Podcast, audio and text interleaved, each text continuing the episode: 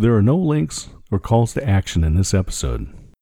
This is Thanksgiving week in the U.S. Such a great idea to set aside time to remember all for which we are grateful, and it is easy to focus on items which we'd be thankful to not have as a part of our lives. Those items are like a tiny coin that, when held close to our eye, it can completely blot out our enormous sun. But when we pull back, the problem was nothing compared to the blessing. Well, hey there, D. Scott here. I am a motivational listener, and normally I'd be sharing about business networking tips. In this episode, I want to help you get ready for the coming year. Getting perspective is hard in isolation. I found I need to have a consistent outside influence to realign my point of view. The best place I've found to break my isolation is in a mastermind. If you're not familiar with the term, it's a group of individuals who make a commitment to meet regularly and to encourage and hold each other accountable. Being a part of a mastermind is not for everyone. Sometimes we're disappointed with what we see in the mirror. We want to turn away and believe that what we have seen is simply a distortion from a funhouse mirror. There are people who are completely satisfied with their condition and circumstance, and they don't seek or want improvement. I am not motivated by bumper sticker quotes or pithy sayings on a calendar. However, I was sitting in on a webinar by Lindsay Anderson on how to have your business featured in the media. As she was explaining the steps, she mentioned that it was not easy, but that magic happens outside your comfort zone. I've heard this phrase before many times and understand that we need to venture forth from our safe enclaves to develop and grow. Letting others get to know the real me and listening to them tell me what they see as my strengths, weaknesses, superpowers, and kryptonite is hard. It is, however, what I need to grow.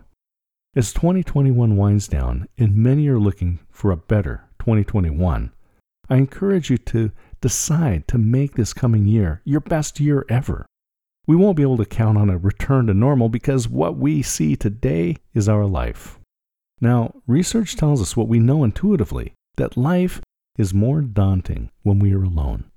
One way for you to make next year great is to join or create a mastermind.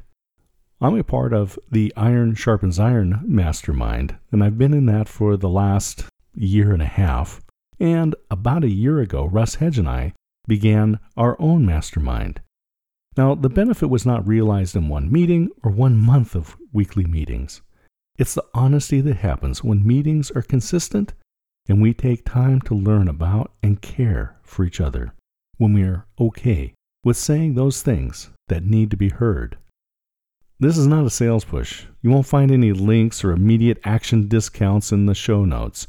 The only call to action part of this episode is my admonition that you take a serious look at what's happened in 2020 and decide who you want to be 12 months from now.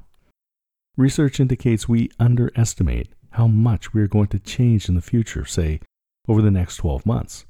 The reality of these studies is that we will change, but because we thought we were just fine as we were, the change that has occurred and will happen is unintentional. Don't let something or someone else make such important decisions for you. Consider these five areas personal, relational, spiritual, professional, and financial. Each of these components of our lives should have a metric, target, and initiative. You can attempt this on your own, but I don't recommend it. Again, research tells us we improve the probability of being successful when we let others hold us accountable for our goals.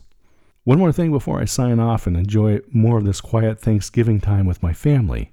Goals are not enough. You must have a system in place to meet your goals. Without a system, you are just hoping. I trust that you are staying safe and will set aside time for deep thought about who you want to be at the end of 2021. Hey, this is D. Scott Smith, motivational listener. Have a fabulous day. Cheers.